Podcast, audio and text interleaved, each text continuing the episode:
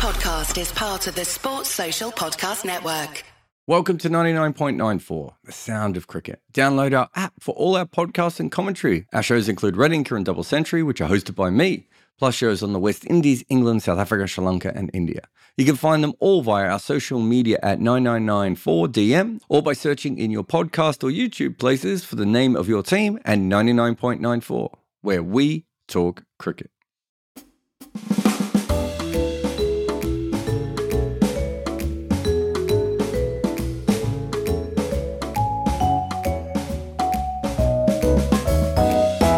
Welcome to the Wagon Wheel Podcast. I'm your host, Jarrod Kimber, and this show is part of the 99.94 network. On this show, we record weekly with questions from the audience via Spotify Live. This podcast is funded by Patreon, which you can join by clicking a link in the show notes. And there are many other benefits, but one of which is to ask questions first on this show.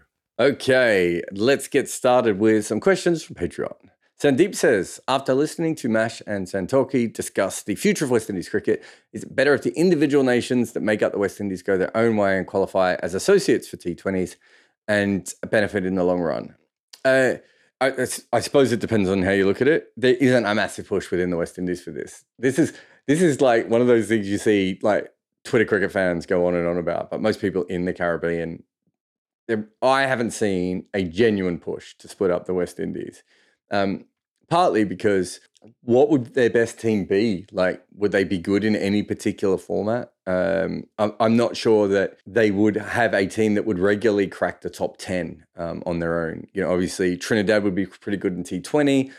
Barbados, well, at some stages, Barbados was the uh, the test team, so that may be roughly the same, but it won't always be at that level. Jamaica have had some very good teams over the last couple of years um, and and struggled at times. Guyana probably on the back end of of the associate teams um, at best. Again, I'm not sure what the benefit would be. They would have less money. Um, we would see their best players less in um, in, in, the mainstream. Um, I, I, don't I don't see what their positive spin on it is.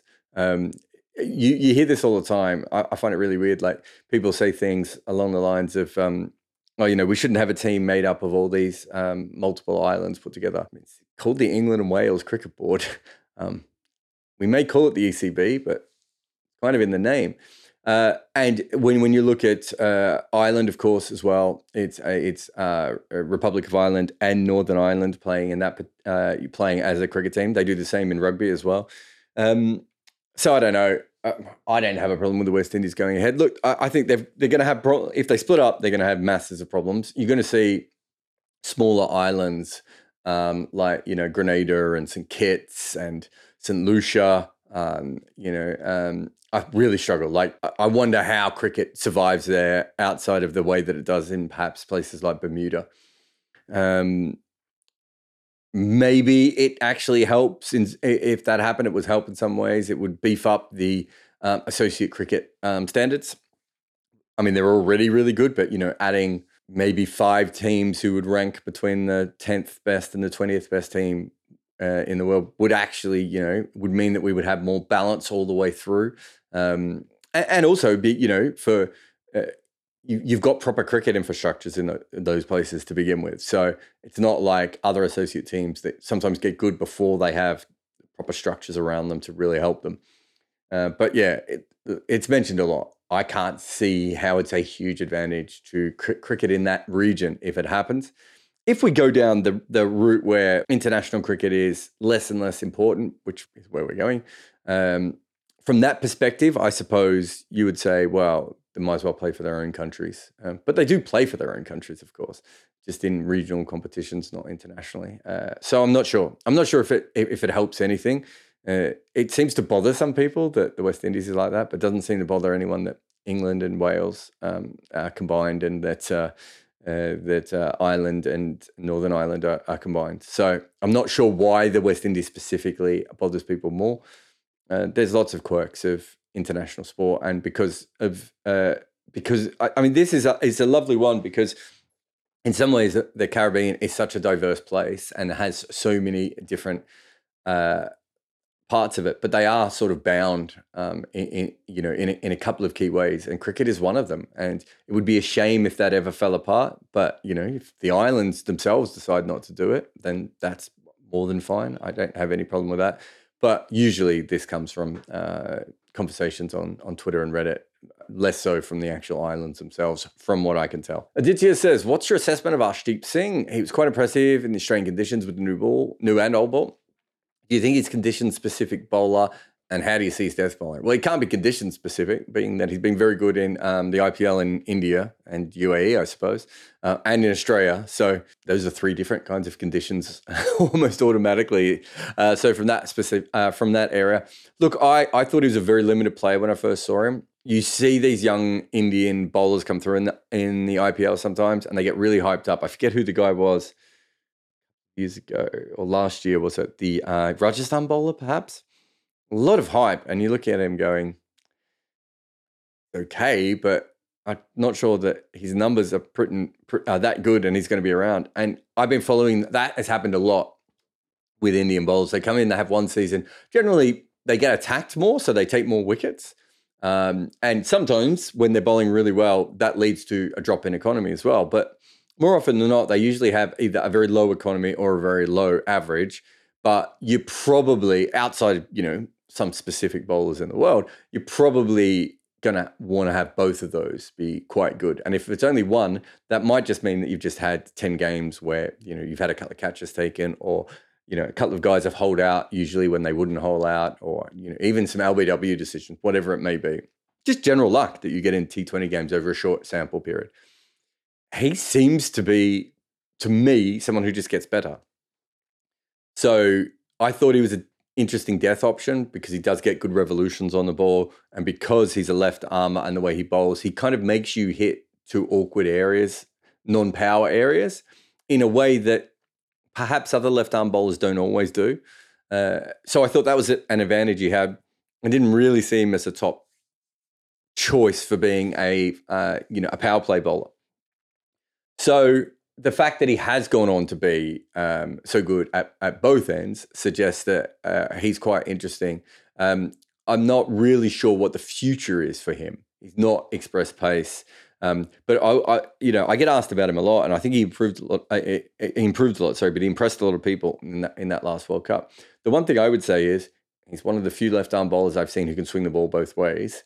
Uh, that seems like a skill that should keep you around for a long time. If you can match that with death bowling, that means you should get a good payday in in the top level teams. Whether he's quite an international bowler, it's probably that just that maybe lack of a yard uh, to to hurry players up. But we're seeing, you know, with him and Sam Curran, that some of those left arm bowlers are just getting more skillful now than they used to be um, in previous generations. Craig says, I've been thinking about you and Bharat identifying the England white ball team as Die Mannschaft. Uh, uh, Die Mannschaft. Sorry, my German is non existent. Uh, despite the fact I, looked, I watched a lot of German films when I was young. I don't know how I don't remember any of it. Anyway, uh, the automated team. Uh, do you think that resources and management are starting to be more telling in T20 cricket? And are the different levels of the top 16 um, uh, closer or further apart than they were 10 years ago? Look, me and Matt have just done a podcast on this, Craig. So you probably uh, you probably asked this question before it came out, but I think me and him are both in agreement that this is the strongest 16th team we've ever seen in the UAE. Uh, I thought they were good at times. I, you know, I'm not sure how they scale up their batting, but their bowling is really interesting to me. Um, even when they gave uh, a random bloke the uh, death bowling in the in the uh, Namibia game, uh, their top order hitter weirdly suddenly was a bowler. I loved it. Even I've never seen anyone change their run up that many times in a, in a death over um, uh, of a T20 game. Uh, so from that level, I would say that the overall talent is is is lifting. Whether we get to a point where the professionalism and money pushes England, then India, perhaps Australia, just above everyone else, I don't know. We've seen bursts through professionalism before. Obviously, the West Indies um, in the late seventies, Australia all the way through the 90s into the 2000s. Uh, so most of the best teams we've ever seen has a dash of professionalism. So I'm not sure if T20 helps there, but there should be realistically, you know, Australia, India, England should be a tier above everyone else just because of the amount of money that they can generate through their game. Pakistan has the ability to match that, I think. Um, but a lot of things have to go right. They have to start running their cricket a lot better.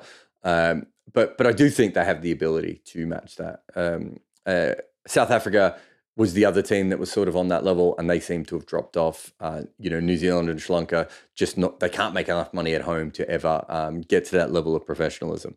So I, I don't know. I think you're still going to have. I think you're still going to have situations where we have golden generations. I think you'll still have uh, situations where even the best teams with all everything they they do can't get the most out of their players.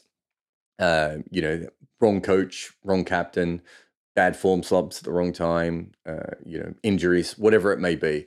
So I do think that, but but yes, in professional sport, at a certain level, money just makes the biggest difference in in the world. So there's that great study, Craig, that was done. I can't remember who who who put it up. Might have been Professor Ross Tucker, the South African um, scientist.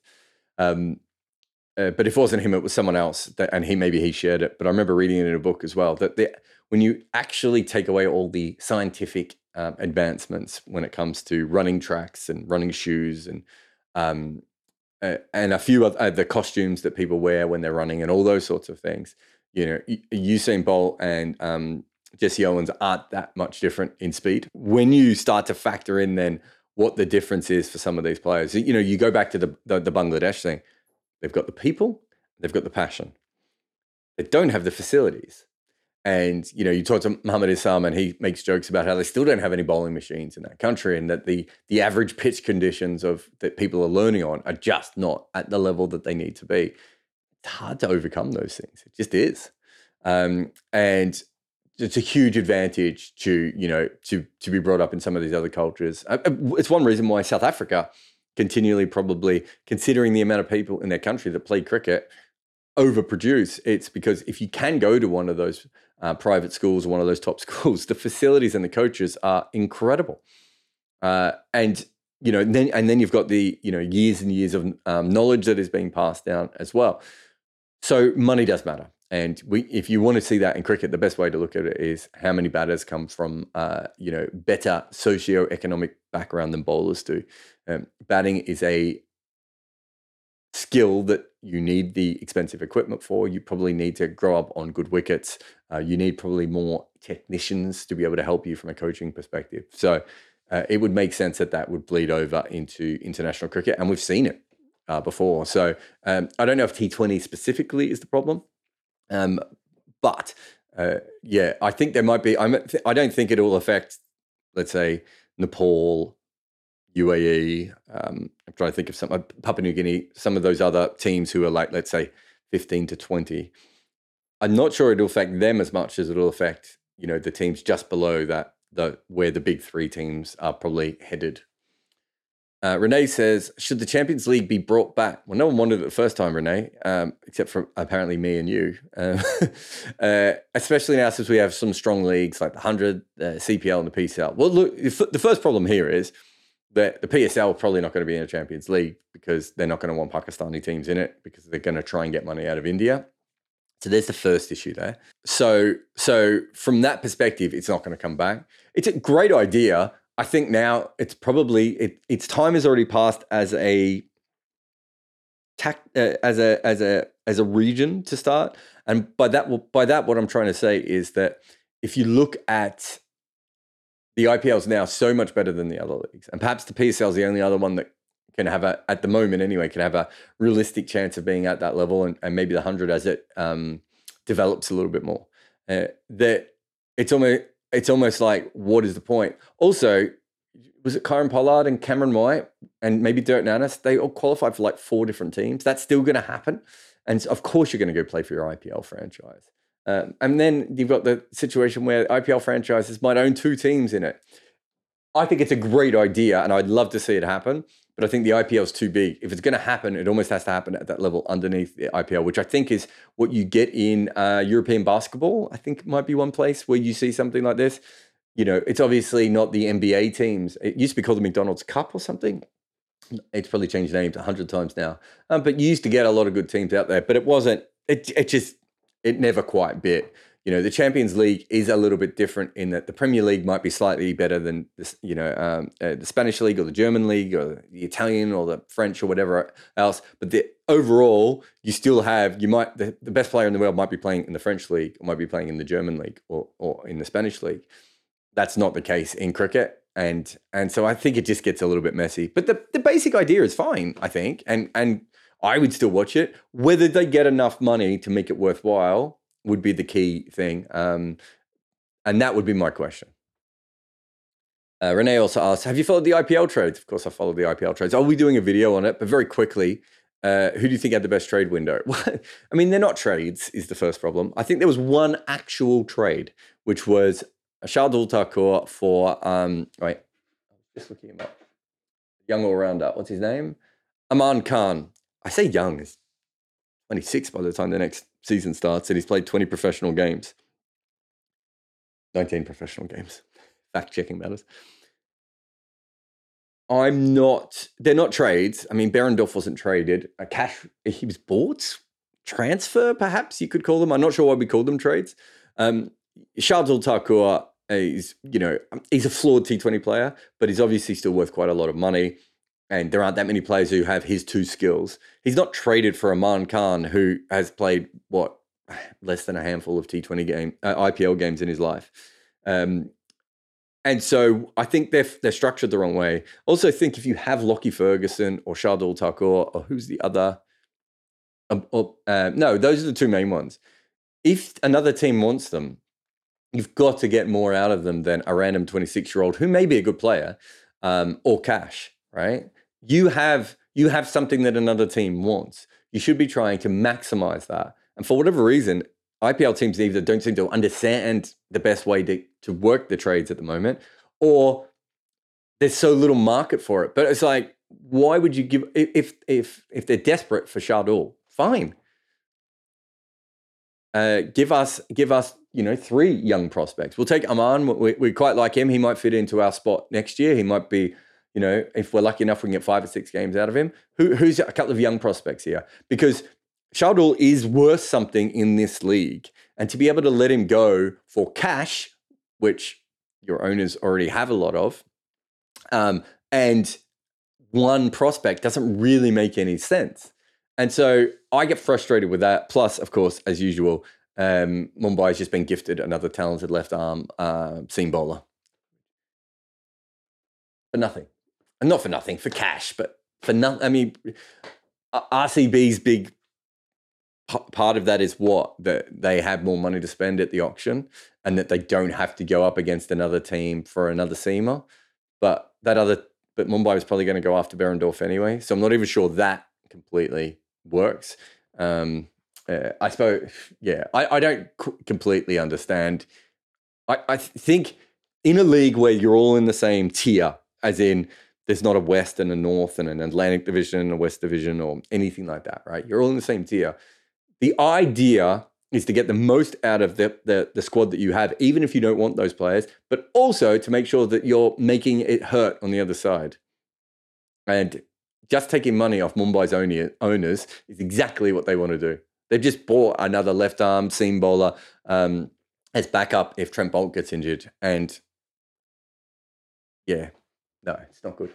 Um, uh, Kennedy says, How do payments for contracts work? Does a player get paid even if he or she never gets picked in the IPL uh, get, um, or gets injured halfway through the season? Did Archie get paid last year? Um, all leagues are slightly different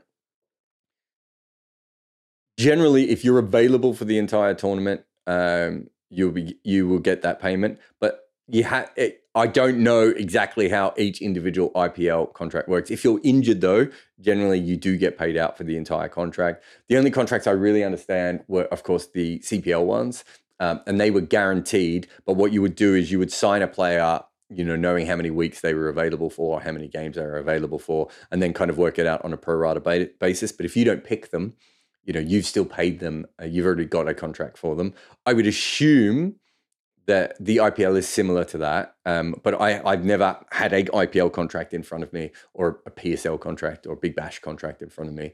Um, but generally, the way that I've dealt with it from an outsider perspective is let, let's say a team will come to me and go, Jarrod, I, you know, we need a leg spinner. And I'll go off and give them five leg spinners and I'll hook them up with a player. And they'll generally say, we have $40,000 to spend or $20,000 to spend or $5,000 to spend.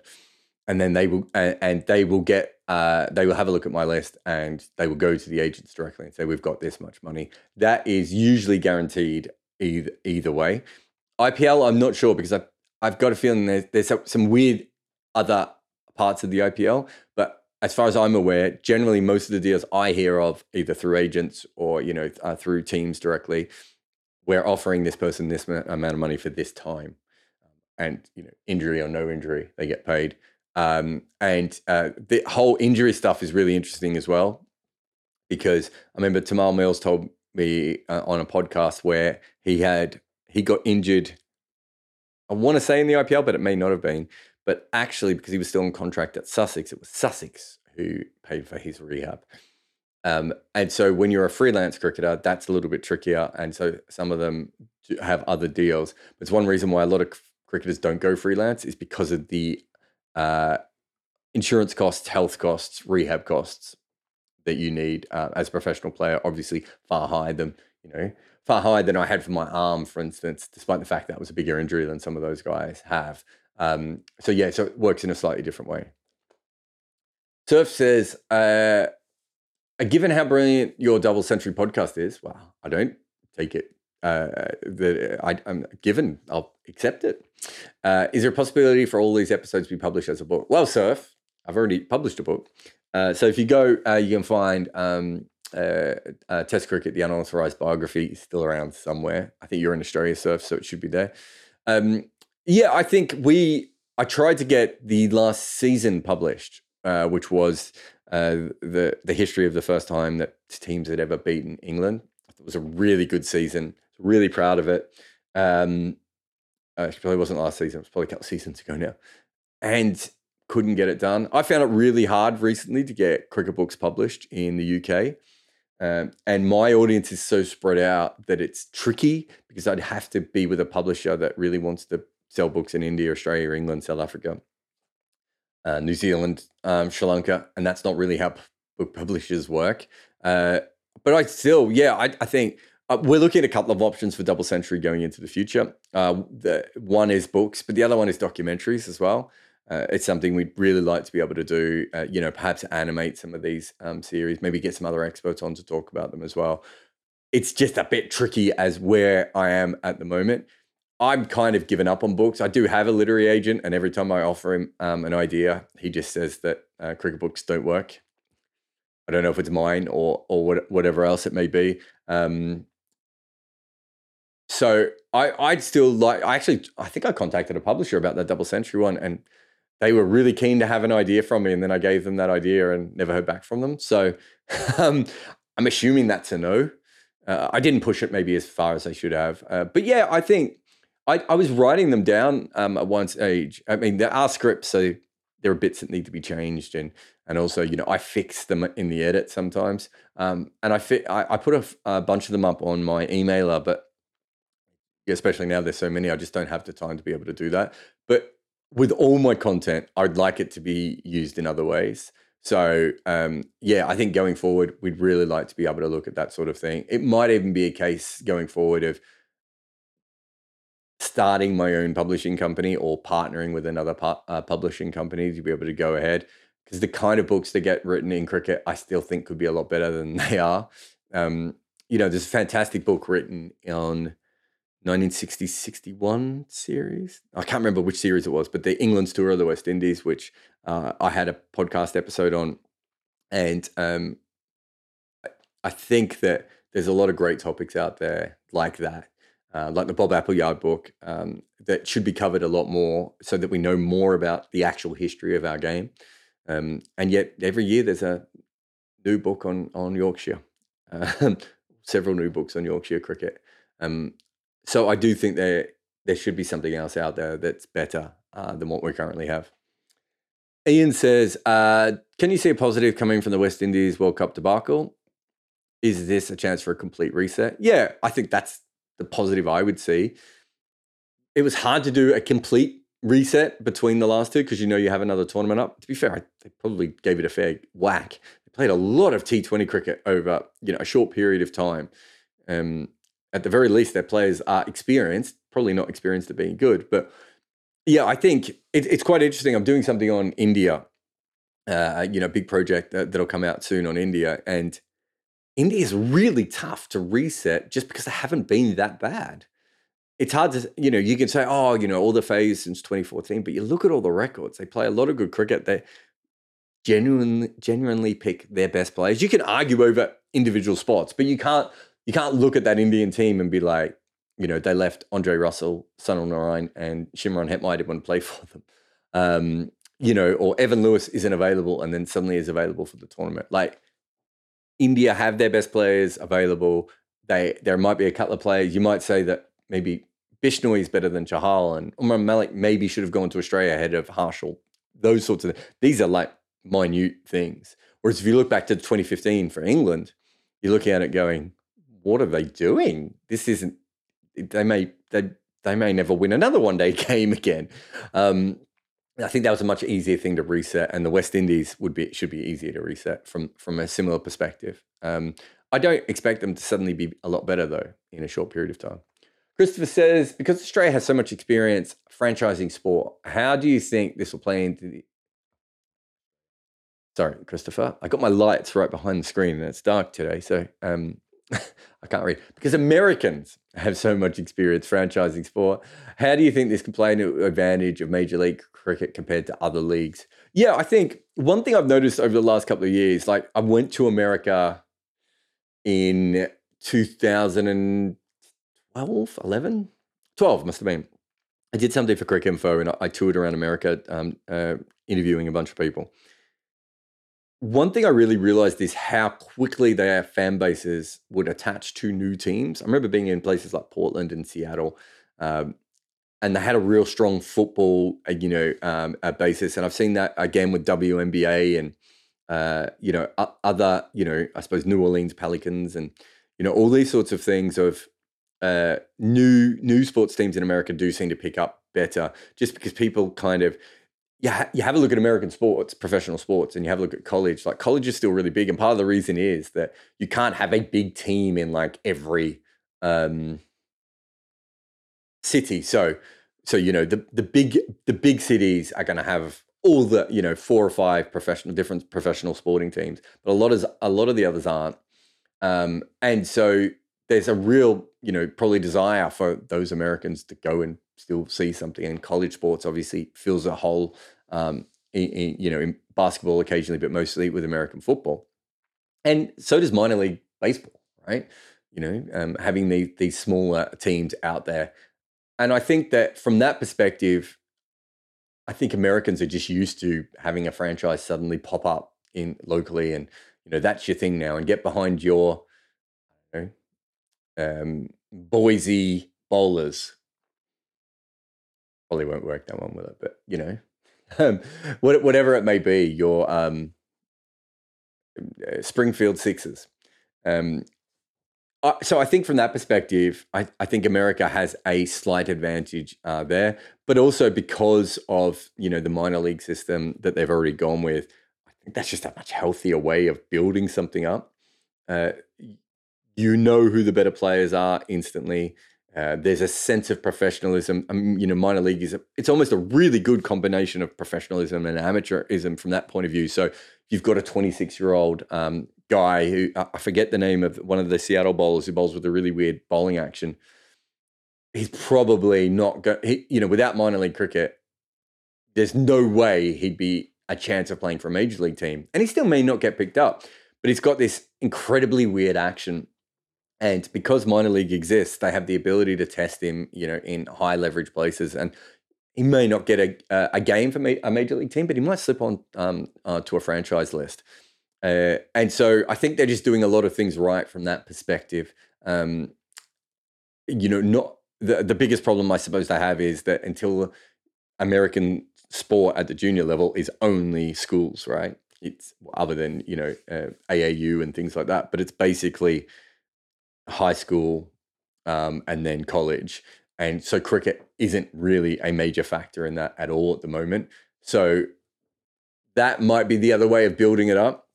But from a franchise level, I think you're right. Sandeep says, after listening, oh, I've already done that question. Ian says, based on the performance in this World Cup, uh, which players do you think leagues should start paying a closer look to? Obviously, Sikandar Raza.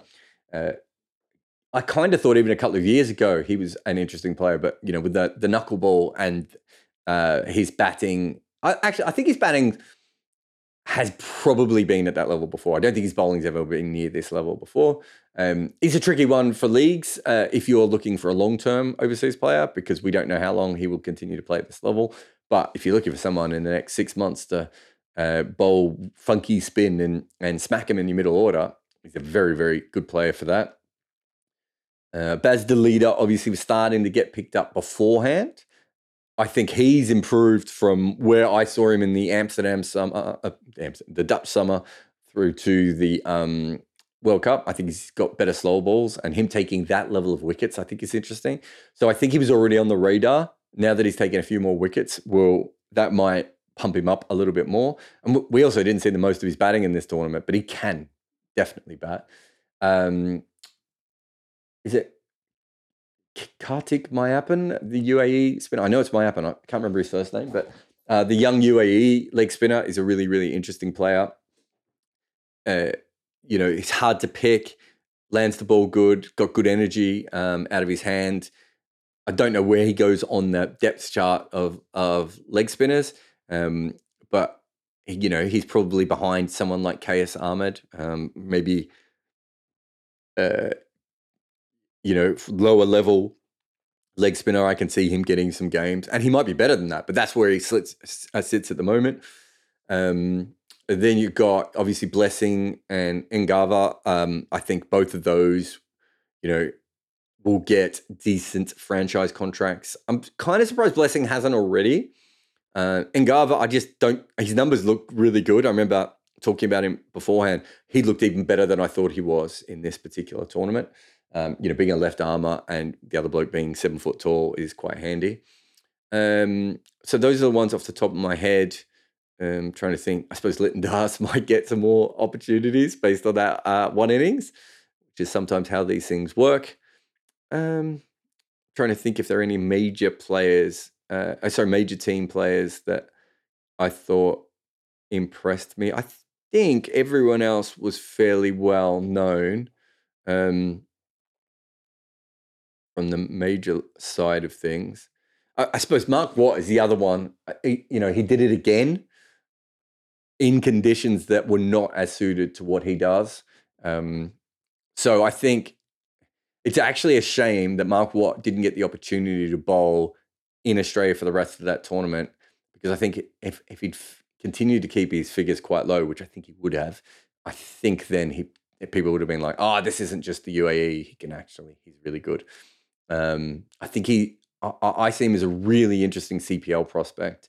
I have heard concerns um, about his fielding before from teams when when I've been trying to sell him. Um, uh, you know, uh, and his batting. If you're going to get a left arm finger spinner, you probably want them to be slight. Although I, I think he's quite quick in the field, actually. Um, uh, but you probably, you know, quite often you want maybe more advanced on that other level. Uh, but I certainly think, um, I th- certainly think he deserves a go. I, I kind of thought that last time as well. Um, Will says it always feels to me that the high stakes T20 international games are played with greater intensity than domestic competitions, including the IPL. Is there a way to objectively assess the quality of a match competition? No, not really. Um, I don't know if I don't know if I agree with that. Roelof van der Merwe is a South African who plays for the Dutch team. Um, he's obviously very invested in the Dutch, but he doesn't play a lot of games for them look at how fired up he was when he took that catch. Um, I've seen him be that fired up when he's taking catches for South Africa. I've seen him being that fired up when he takes his catches for Somerset. I don't think there's a greater intensity. Um, um, there is something in the franchise leagues, not so much the IPL, although maybe towards the end of the IPL, but if your team's not going to make the finals, those games drop off incredibly because players don't get a bonus unless they make the finals and win. Um, and so you you know I've had players say to me before, you know, uh, we I'm here to win this, but two weeks in, if we're zero and five, um, I will be checking out, and they do. And, and that's fair enough. So I do think you get that, but I think once you get to the finals and they're playing for the uh, bonus checks, they're competitive. Almost 90% of cricketers are just incredibly competitive at everything they do. Um, I'm not saying they don't get up for certain events, but yeah, it's not something that I have noticed uh, when working with them for sure. Uh, Will says, You've talked about the use of hybrid pitches. Dumb question. How does uh, their use affect the variability of grounds across the world? I think most fans would consider that one of the best things about cricket. Uh, well, hybrid pitches are hybrid. So you can't make the um, uh, uh, you know the pitch in Georgetown into the WACA by making it a hybrid because you're still using fundamentally the the, the grass, the, the soil, um, and the local conditions. So they still have that element to them. Um, I, as far as I know, you might be able to get like a pitch in Dubai to bounce more, or um, a pitch in Western Australia to spin ball with a hybrid pitch, but I don't think we're even there with that technology at the moment. But what we're really talking about, Will, though, is not you know using them for a test match or probably you know uh, or, or for any red ball cricket. It's probably more for white ball cricket. And if we're being really honest, I think that eventually T20 cricket and maybe even one day cricket will end up on hybrids and then eventually synthetic surfaces. Um, so the bit that you like uh, may not happen anyway, just because they want to use the pitches in the middle of the ground, and pitches don't do what they want, and they want more runs and they want more sixes, and synthetic wickets and hybrid wickets are probably can be um, engineered to allow for that to happen. So um, from that perspective, I, am not sure, but but with a hybrid, there's only so much you can do because you you're still using the pitch. What a hybrid really does is it sort of sews the wicket together, um, so it um, so it can be reused more often, um, as much as anything. The problem at the moment is according to the players. The ball uh, reacts very differently if it lands just on the string of the hybrid compared to just on the pitch. And we don't know if there's a way to make that more regular, which means that they're a bit too paced, which means instead of giving us more runs, um, they might actually give us, you know, weird sort of uglier cricket. And so that seems to be the problem at the moment. That was Will Cooling. This is Will Will, who says, Where would you bat Buttler in ODIs? With Morgan and Stokes gone, he could move up or should be kept lower down. Hmm. Uh, it's a good question, actually. I'm not sure I can answer it off the top of my head. Um, I really like him from that 30 to 50 over period because the he can't he can't be worked over in any particular way. He doesn't.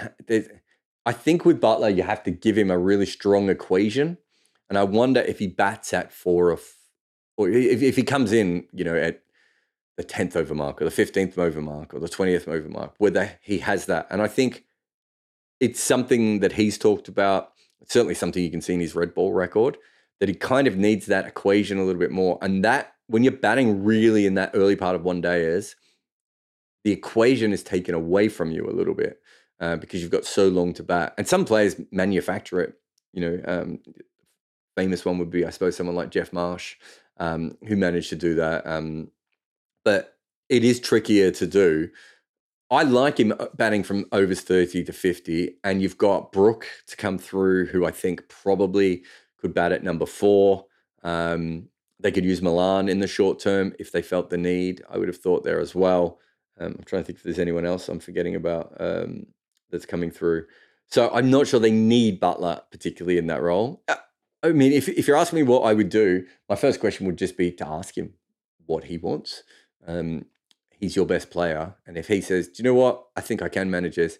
Oh, you know, when I was at St. Lucia, that was kind of what we did with Kieron Pollard. Like we we had sort of a, a bunch of strong sort of hitters, um, you know, around you know five, six, seven. Anyway, we were like, what we think you would be best at is batting at number four, but we're not going to tell you about number four. That's not where you've made your money. Would you be interested in it? Um, and he was, and I think he did he make his first hundred or his second hundred. Um, in, it was incredible uh, at St Lucia. Um, and and it worked very well for him. Um, but not always. He's moved himself back and at, at times as well. But I think with those sorts of players, you just say to them, "Look, this is the position." I don't think it's not like Joe Root or Steve Smith or some of the other times when players have had to move positions where we don't we don't have a choice. We have to fill this hole. I think England can fill that hole without Buttler moving. But if Buttler wants to do it, perhaps it's better, you know, to be able to do that. I don't think you could replace Buttler in that other position as easy as you could replace um, Buttler in the four-five position.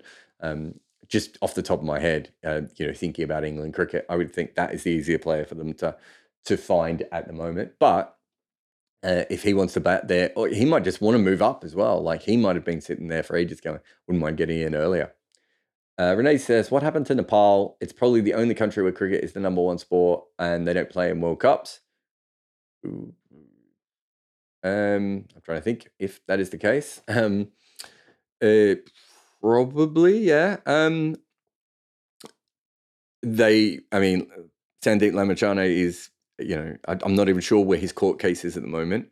Um, Paras Khadka retired probably earlier than he needed to, um, in part because he'd had enough of the way that it was being run. They had lots of problems with their administration. Um, they've had lots of problems with just getting good quality cricket being played at a local level.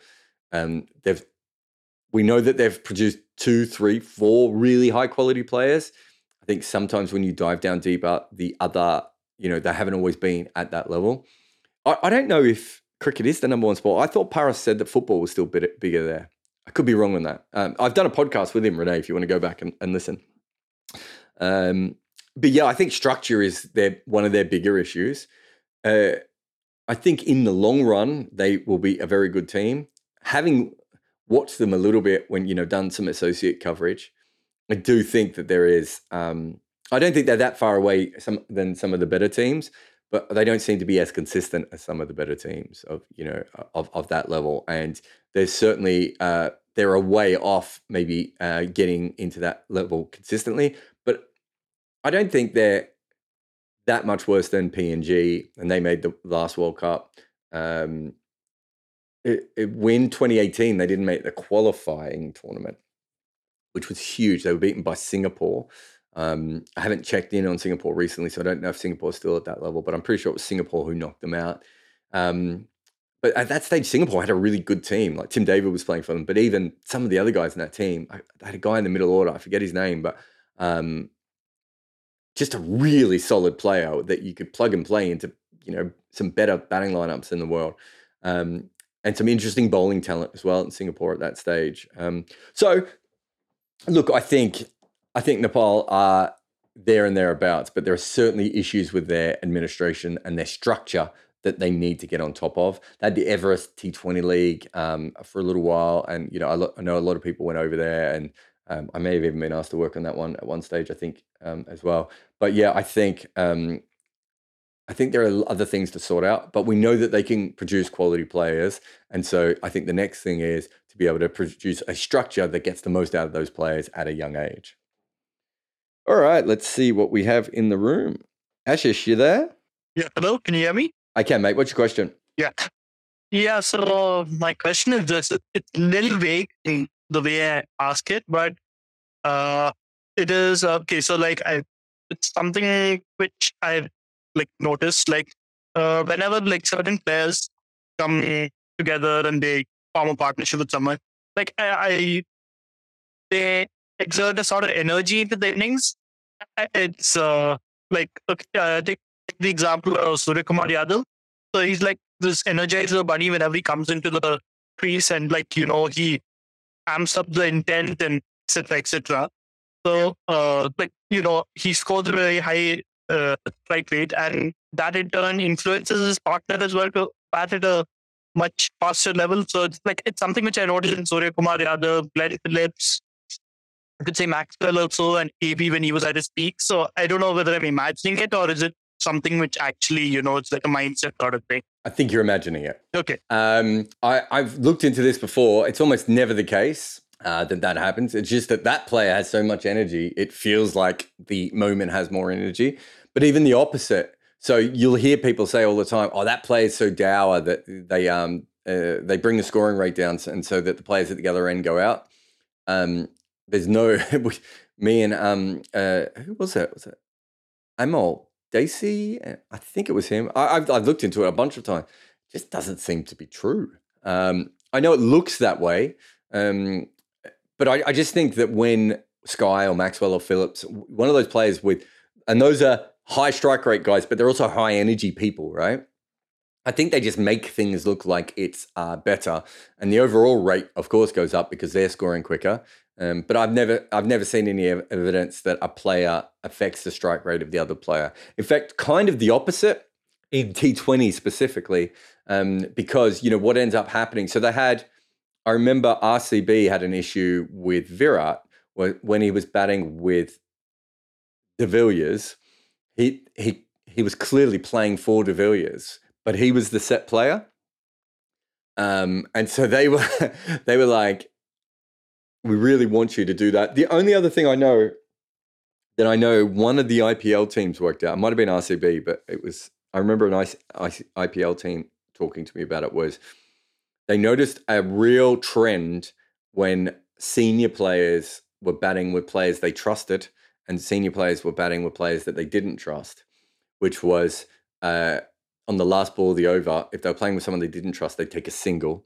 And on the last ball of the over, if they're playing with someone they did trust, they try and hit a boundary still.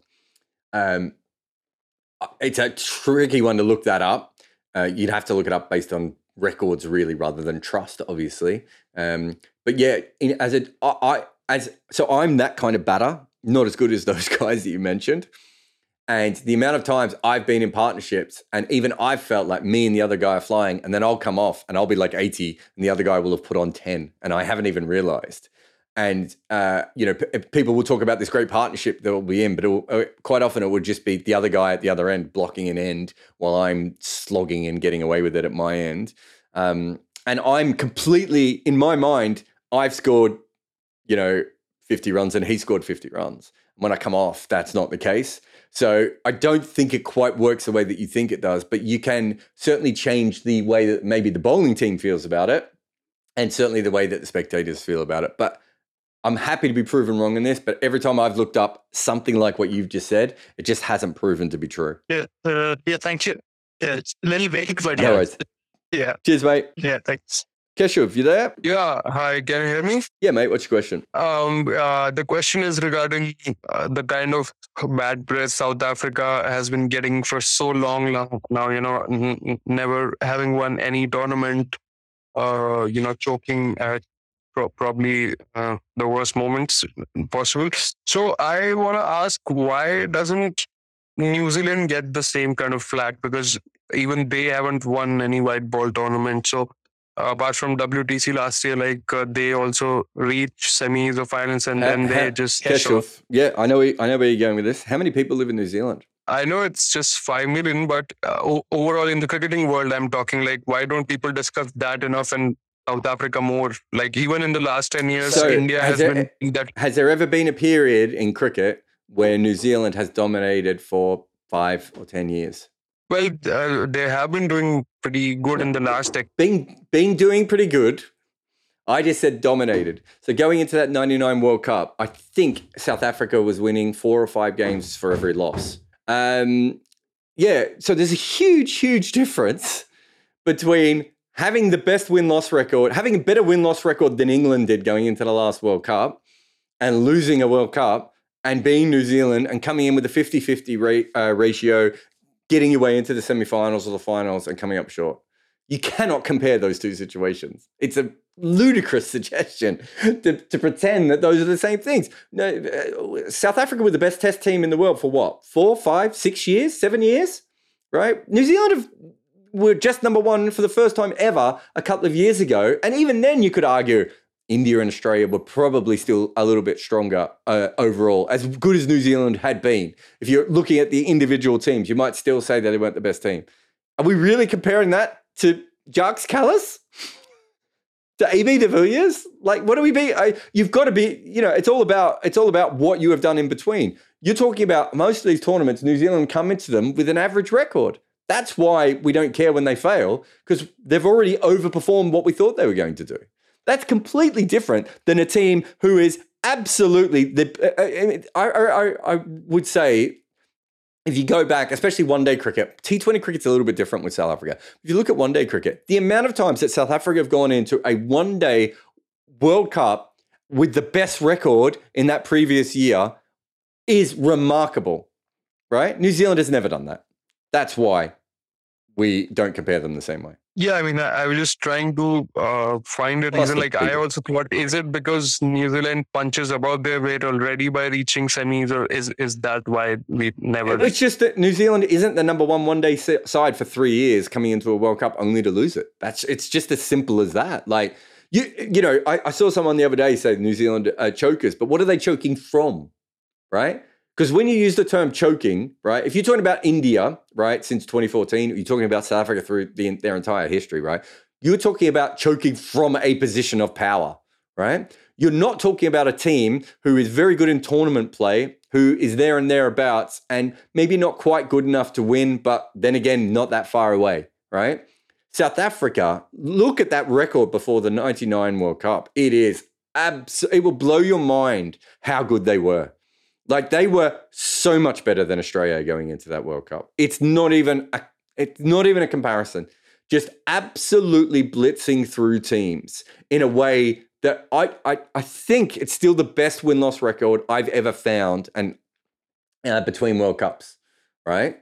Uh, to go from that to losing two games that they were in front of against Australia, um, you know, or tying one game, I suppose, um, against Australia just that's why. Uh, that's the difference, and it keeps happening. Okay, yeah, you know I get that. And um, can I ask one more? Mm-hmm. Uh, uh, just a quick one on Adil Rashid. Like, uh, why do you think he gets a little underrated in IPL auction? Like, he got a couple of gigs, but never got a fair go. I mean, he also can bat handy, like you know, Hasaranga or Rashid down the order. And now with the performance against India in semi and the final, do you think the next option they'll take him up seriously? Um, so he can't bat the same way that Rashid Khan and Hasaranga can. Like he doesn't have that power, right? So he's a different kind of batter. You, are not wrong. He can bat. You know, he's got 10 first class hundreds. And he could, I actually think, I don't know why teams never used him when he was younger as a power play batter more because I thought he would have been like a pinch hitter. I thought he would have been good at that. Um, chipping over the infield is kind of what he does quite well. Um, he's quite slow as a leg spinner.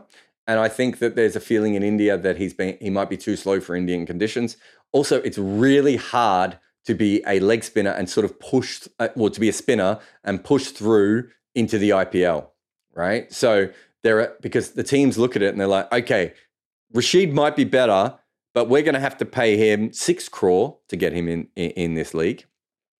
Um, and we can get a kid who's an Indian player who's maybe not that much worse for no money, right? And he might even end up being better, and maybe he can bat, and maybe he can feel better than Rashid, or whatever that may be. So it's not it's not that Adil Rashid is the only spinner. I mean, I was there with RCB where I was just like Moeen Khan, uh, Moeen Khan, Moeen Khan. Would he have been a good IPL player? He might have been actually. He had a very good year in '99 World Cup. Uh, incredible strike rate. Anyway, that's for another time. Um, uh, Moeen Ali, like trying to push Moeen Ali into like, and that, the pushback I got from on Moeen Ali, and I was like, look, guys, I'm not being a dick here. This guy might be in the 20 best overseas talents, um, uh, uh, without any doubt, and should be a, a you know a starter for an IPL team tomorrow. And you're worried that you may not even want him. There's a so there's a big part of that, and then generally the even like Zampa, Zampa's probably a better bowler now than when he played. Um, uh, Imran Tahir was on the bench um, when he could have still played. Um, uh, uh, KS um, forward. Um, I'm trying to think of some of the other guys out there uh, that are good players that haven't made it. Spinners are tough, right? Michael Beer would have been a really good IPL bowler, but I'm not because he's a different kind of spinner than what you get in India. But I'm not sure it was worth it unless you have a really deep bench. Um, so unless you're sure you're going to play them, uh, Hasaranga um, and Tabraiz Shamsi probably got picked. Well, that's Tabraiz Shamsi still not, um, you know, a dead set um, IPL player, is he? And um, Hasaranga, I reckon, was two years after I would have picked him for the IPL. So there's still a problem with that. I think Adil Rashid being English um, is, uh, you know, an English leg spinner, specialist leg spinner, is probably part of the problem, if we're being honest as well. Uh, and we saw a lot of English players get undervalued and still get undervalued when it comes to the IPL compared to South African, Australian players. That's why I asked specifically, like, would would his knockout performance in this World Cup and even last World Cup in UAE would would the, would, would these two World Cup performances help him in this auction in December? Maybe if a team needs a leg spinner, but do you think there's anything that we've learned about Adil Rashid that we didn't know before? I mean, uh, I just thought that you know performing against India always helps before an auction, I, so that I know that, come but, but do you know what I mean? He's been really good for a long time. Like you might be right. This might just get him a, a deal. Um, uh, pardon the pun. Um, uh, you know, at this time, but realistically, there there should be no scout, general manager, coach. Uh, there should be no scout, general manager, or coach who doesn't know how good Adil Rashid is. And if they're picking him because he played a good game against um, India in, a semi final, then I, I mean, they shouldn't really be in their position. Uh, thanks for your question, mate, or questions. I think that's everyone because James couldn't get through. Uh, Oren says, I was watching a FIFA documentary on how corrupt the World Cup awarding system is, then noticed that India have ICC events. Uh, yeah, so cricket is hilarious because we don't even have an open system to corrupt. It's literally, they don't even tender. It's the whole thing is behind closed doors. Basically, you go to a meeting, you say you want a tournament, they fight about. So there was that period where only India, Australia, and England weren't scheduled to have any events. Absolute nuts. Um, that's when when people go on and on about when people go on and on about things like um, oh you know india gets close decisions at the end and there's two balls and that's against the asian teams and they're using reused pitches and that's against the western teams i'm like there's actual open corruption in cricket what you're talking about is cricket's ineptness right there's actual open corruption and yeah it's ridiculous the way that these tournaments are announced and and done and uh, we don't even get to see what they're promising or anything like that. And yeah, it's really disappointing. Uh, James says, um, to host the FIFA World Cup in Qatar uh, is being considered corrupt, but more importantly, unethical. What is the closest cricket equivalent of the ICC doing something unethical? Um, well, they gave Afghanistan the right not to play with the women's team when they made everyone else play with the women's team. Um, I suppose that was uh, a pretty bad one. Um, unethical. Um, I mean, they just changed the rules on their World Cups. Look at what happened to the Thailand women's team. Um, look at what's happened to associates at times who were trying to qualify for things. Um, yeah, I mean, it's unethical in a different way than Qatar. Um, I suppose it depends on what you mean. If you mean sporting unethical, or if you mean um, society unethical. Um, Oren also says, any thoughts on Jay Shah being the head of finance at the ICC, given he's also high up in the uh, BCCI? Most of the uh, most of, that's mostly what happens. The, you know, the most powerful person gets those jobs. Um, you know, that's he would obviously want to be there, and yeah, it's it. You know, it's not the way that the sport should run, but I could go through a long list of, of the ways that cricket shouldn't run. Um, Will says, rather than a Champions League, what about smaller leagues banding together? I think that's what I said, Will. You might have asked your question beforehand. It's a very big possibility. The problem is that are you going to make, let, let's say, so you've got here England, South Africa, Australia, right? Uh, so you could definitely do that. Is there enough money in it? And is it in the right time zone for all those three different countries to watch it? There's no, there's, I've said for ages, you don't need a big bash and a super smash um, and a, um, uh, Mzansi or whatever it was called league. Um, you don't need all those. It would actually be much better if they piled them together. Um, and there would have been a stronger league, would have been more quality. They could have sold it overseas even better. Um, uh, so you could definitely do it with Champions League, but I'm assuming the reason they won't do that is they don't think it's um, going to make them the money. Um, and Will says, "Have you thought about self-publishing ebooks?" Yeah, I've done two books as an ebook. I think before. I did a um, uh, there's a story called the Lily of Camberfield, which you find on Amazon, uh, which actually, to be fair, was sold, and then the, the, the, publisher pulled out, and I was like, well, I really want this out there. Um, I used to flog it off more. I, have, haven't been very good at flogging off my old stuff recently, so um, I probably haven't um, done that. But um, sometimes I put it up as a link in Substack, but I usually forget. Um, but yeah, look, um, I've done that, and then my first book was an ebook as well. The problem is, I think it's a really good if you if it's your main income, and you've got a really good book, and you're really dedicated to pushing it. I think it's a great idea. I have found that it takes so much effort when you have an ebook to be able to recruit recoup your money. Um, so uh, I suppose Lily of Camberfield's, I don't know, 20, 25, 30,000 words long. Um, and, um, you know, there's a lot of effort that went into it. I would say, I can't remember how much I made from it, but I'd say it probably would get me what I would get for three features, decently paid features. Um, and it took a lot more work than that. And I could have sold it but I was on the BBC with it. You know, I did a couple of things, but I didn't really push it as much as I should have. and um, because I didn't have the time because I was working other things. And I think that's the thing with the self publishing that I've always felt hard. It's like, you know, and also, you know, Patreon, buy me a pony, uh, buy me a pony. You should buy me a pony. Spiderbait song. Uh, you know, Patreon, uh, buy me a coffee, uh, all those sorts of different, uh, you know, the Substack. You know, I just feel like I'm asking my fans to pay for things over and over again, and I know a lot of you will, but I'd rather some publisher reach in their pocket because I know I can sell books because I've sold good copies of books before. Um, so I don't think there's any reason why I can't do that. And, and uh, you know, I'm at a probably you know I'm probably at a bigger chance of selling books now because I can flog them on my podcast and I can flog them on my YouTube and I can flog, flog them in my Substack in a way that I never had access to that when I was at Cricinfo. So I'm probably in a better position now to be able to do that than I have, ever have been before. But yes, um, I, ha- I have thought about that and I might still do it in the future. But then I've got to get subs. Uh, then I've got to get designers. All those sorts of things you still need. Um, and it is a hassle, and it's only worth doing if I'm going to make money off it. I looked at what Shea Serrano did, who's the American sports writer and music writer. Um, that what he kind of does is what I would have loved to have done, but I just couldn't turn my my um, fan base into what he managed to do, um, and he's done brilliantly with it. And that's what I wanted to do when I had Cricket with Balls, the original blog. The idea was, you know, blog for a year, make some money off the ads, and then top that up with, you know, a book release at the end of every year. Just didn't make the money that I needed to be able to sustain it. So, you know, I had to go and work for other places, and you know that led to Cricinfo. And when you're at Cricinfo, it's hard to write a book and uh, and everything else. But I have had like I don't know four books published, right?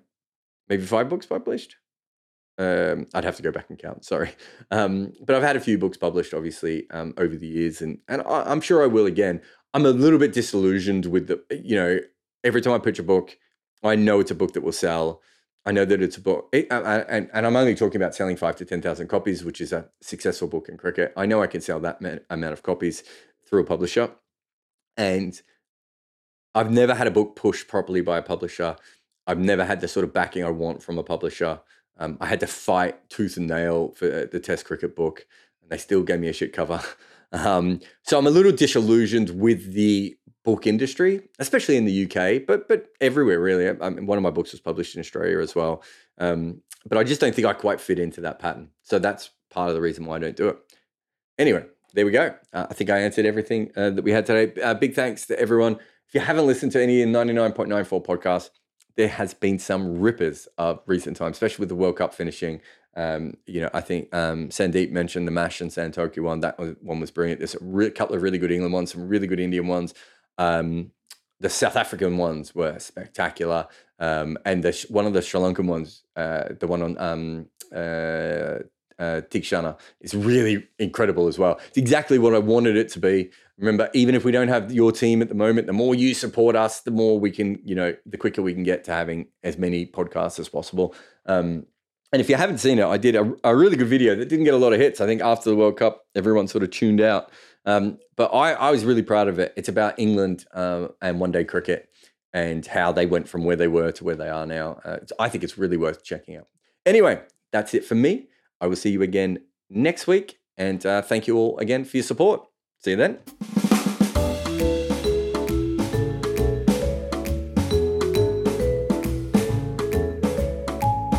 Thanks for listening to Wagon Wheel on 99.94. Remember to download our app or just search for West Indies, India, England, South Africa, and Sri Lanka with the search term 99.94 where you find podcasts or on YouTube.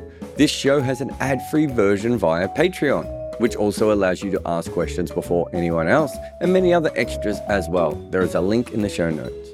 And if you want more content, well, I have good news for you because we have a lot of things. You can follow us on YouTube where we make all kind of crazy stuff like the complete history of New Zealand opening batters and how Kagiso Rabada was dismissed from a zombie ball. We do a similar thing on TikTok. I also have an emailer that sends out a couple of columns a week, and we run another podcast called Double Century on the history of cricket. This podcast is hosted by me, Jarrod Kimber. It is produced by Nick McCorriston. We also have a great support team from 42 with Rati Joshi on socials, Orajoti Sainapia producing podcasts, Maida Akam producing some of the shows, and Makunda Banreddy as the head of YouTube content.